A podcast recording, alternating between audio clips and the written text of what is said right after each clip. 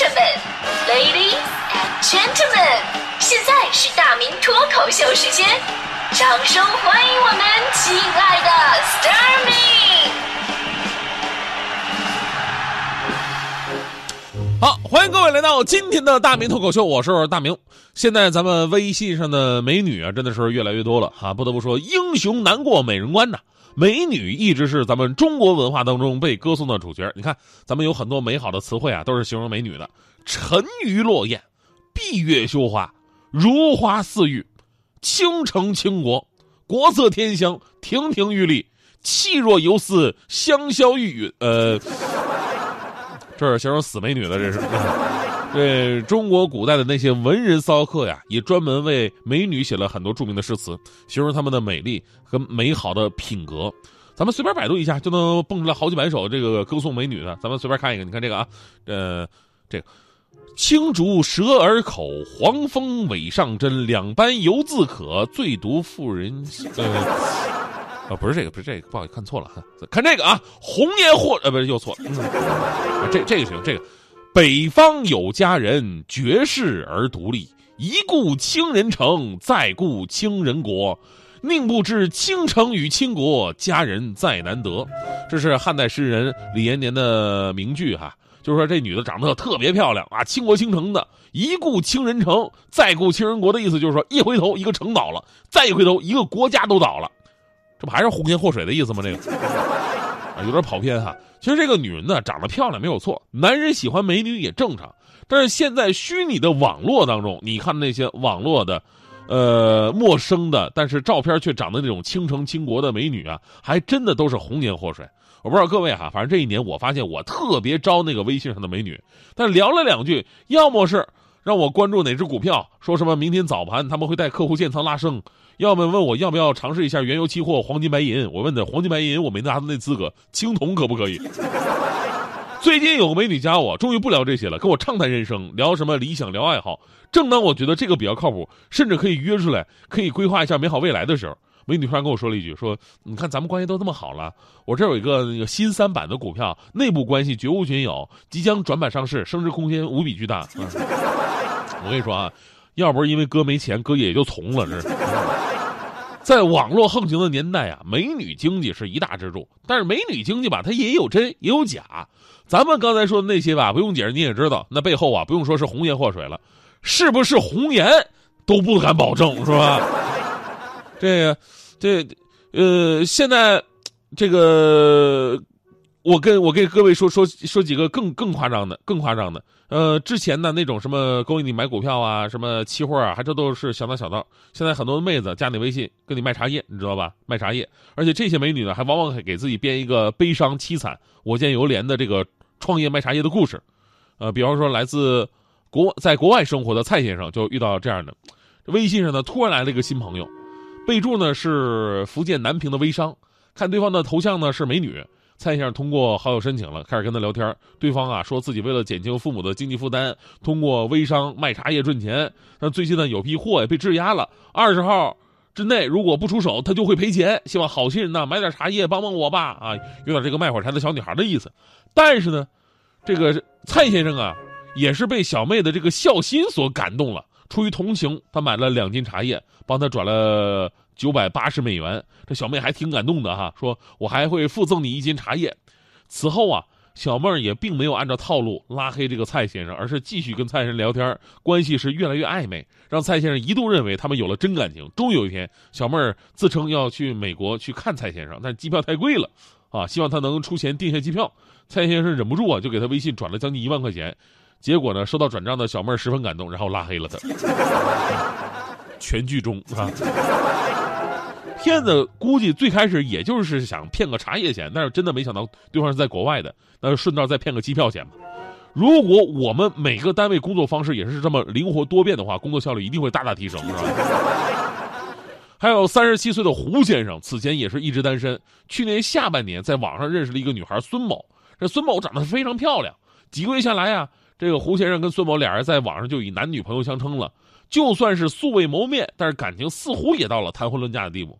这孙某啊，自是自己说：“哎呀，我是贵州的，这个咱们俩办事儿吧，可以，但是我们那儿婚俗比较多。哎呀，你要把你的生辰八字啊寄给我，我要回老家做个法，你还得给我发个红包来聚聚会去啊，等等等等。在陆续发了七万五千块钱的红包之后，六月中旬，这个女孩孙某突然联系不上了。但胡先生啊，毕竟三十七岁了，人家也算是有经验，早有准备啊。哼，想跑没那么容易，我早就掌握了你弟弟的联系方式，然后给他弟呃弟弟打电话，你姐哪儿去了呀？这边弟弟顿了一顿。突然放声大哭，我姐，我姐自杀了，骗的太彻底了吧！但是警方最后还是没有能够让骗子得逞。那个女孩孙某果然也不是所谓的红颜，就是一男的，而且更令人毛骨悚然是什么呢？那个女孩的照片跟声音还真的都不是假的，都是这个男人本人的形象跟声音，他别的不会，最擅长的就是反串。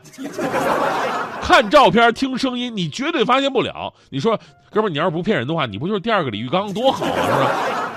更精彩的是接下来这一位啊，刚才那几位呢，也算是常规诈骗的套路了。接下来这个，终于是玩出点新意。各位朋友一定要注意了啊！徐州四十四岁的娄某在微信上结识一个美女，俩人在一个饭店里边相亲啊。毕竟见面怎么着都比刚才那些靠谱吧。但是接下来悲剧才刚刚开始。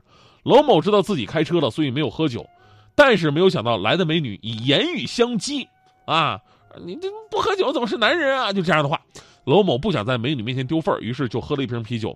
晚上九点多，美女主动提出要求娄某开车送她回家，娄某觉得没事儿。结果刚开车，这时候说时迟那时快，一辆黑色轿车拍马赶到，刚好跟他发生追尾。对方下车直接说了：“你说怎么这么奇怪？”对方就没下车之前就知道他喝酒了啊！人家下车就直接说了：“说你是酒驾，你把我们车都撞坏了。”你要赔偿我们损失，不然我就报警。你是要倒霉的啊！这时候娄某总算明白过来了，这不就是组团碰瓷儿吗？娄某也算是爷们儿啊，没惯着他们，报警了。警方抓获了这个利用美女灌酒，然后伺机作案的碰瓷团伙。但是因为娄某啊，也因为酒驾嘛，将会面临一千元的行政处罚，呃，驾驶证记十二分，暂扣驾驶证六个月的这么一个处罚。所以说，这么多血淋淋的教训告诉我们，在网络的世界啊。没有真正靠谱的颜如玉，骗子虽然固然可恨啊，不过您看到美女心猿意马、自乱阵脚，也是上当受骗的根本。所以说，面对网络，你要做柳下惠，千万不要会下流啊，是？呃，在这方面，我个人是比较有经验的啊。之前呢，我在微信上聊了个妹子，对方呢一直不告诉我年纪有多大。但我并不害怕对方是骗子，因为我贫穷，对吧？我不怕对方骗我钱。至于想骗我色，那我更不怕，我还很期待。那个周末，我终于答应他出来见面了。下午订好咖啡馆，我在那等他。结果来了，发现那姑娘啊，才十四岁，还是刚补完课结束了以后背着书包来见我的，跟我哭诉现在学校留的作业有多多。没办法，在咖啡馆，我就帮他把老师留的八百字的作文跟每个二十遍的英文单词都给他写完了。写完天都黑了，这个故事告诉我们道理：色字头上一把刀，别管你多聪明，只要被迷惑，小孩都能骗死你。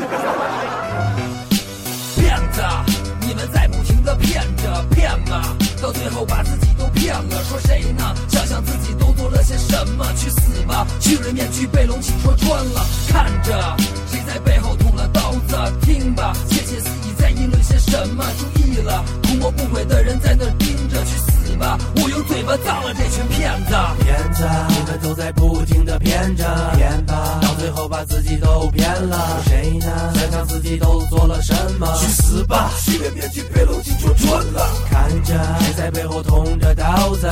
听吧，窃窃私语在议论些什么？注意了，图谋不轨的人在这儿盯着。去死吧！我用嘴巴葬了这群骗子。我是鬼，心里有就像在吸食吗啡。撒旦在你们的心里只会上瘾了，你们已经无路可退。把谎言换作金钱，用信任争取时间。背信弃义这个成语，你们来做代言。不要再说宽恕，如果不愿改变，上帝在看着你们虚伪的嘴脸。骗子，你们在不停的骗着骗吧，到最后把自己都骗了。说谁呢？想想自己都做了些什么，去死吧！虚伪面具被龙起戳穿了，看着在背后捅了刀子，听吧，窃窃私语在议论些什么？注意了，图谋不轨的人在那盯着，去我用嘴巴葬了这群骗子。我想问你，骗子究竟你在骗着谁？我劝你向后之前先闭上你的嘴。鬼都说了，你们心中已经有了鬼，难道你们的大脑全都进了水？我知道你们看中的都是金钱，为了金钱你们变得都很阴险，因为阴险你们都丢掉了皮脸，没了皮脸我劝你去做做体我知道你们骗骗是为了权利，我知道你们贱贱是为了权益，我知道你们骗骗是为了利益，我知道你们贱贱是为了利己，自吹自捧的总是自以为是，自私自利的总是太过明智，自欺欺人的总是不明白形势，自己骗自己的总是心中那个骗子。骗子，你们在不停的骗着骗吧，到最后把自己都骗了。说谁呢？去死吧！虚伪面具被龙气戳穿了，看着谁在背后捅了刀子，听吧，窃窃私语在议论些什么？注意了，图谋不轨的人在那盯着，去死吧！我用嘴巴葬了这群骗子。骗子，你们都在不停的骗着骗，把自己都骗了，谁呢？想想自己都做了什么？去死吧！虚伪面具被冷静戳穿了，看着谁在背后捅着刀子？听吧，窃窃私语在议论些什么？注意啦，不摸不轨的人在这儿盯着。去死吧！我用嘴巴脏了这群骗子。